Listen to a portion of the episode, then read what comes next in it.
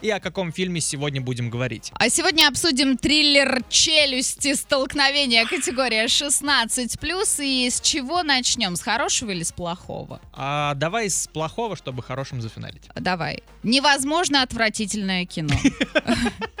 Абсолютно нет возможности динамично растянуть взаимодействие акулы и пятерых оболтусов, потому что слишком мало людей на отведенное картине время. Сама акула тоже выглядит, ну, мягко говоря, забавно, постоянно показывая свой резиновый плавник из воды, чтобы просто заявить о себе.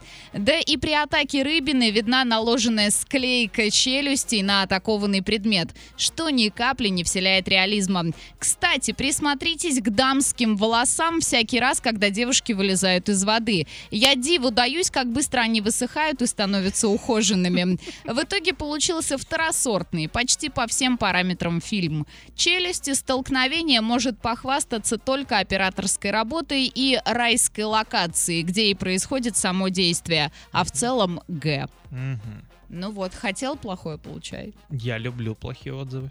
Ну что, есть немножко хорошего, надо, не надо вообще. Что-то может конечно. еще э, урегулировать вот эту ситуацию. Давай попробуем. Увлекательно, завораживающе и пугающе до мурашек.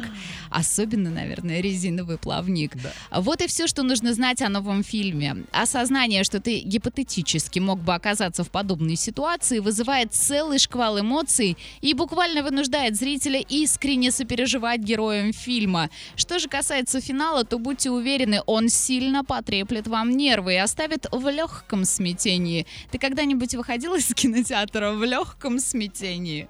Что тебя сминало, так скажем?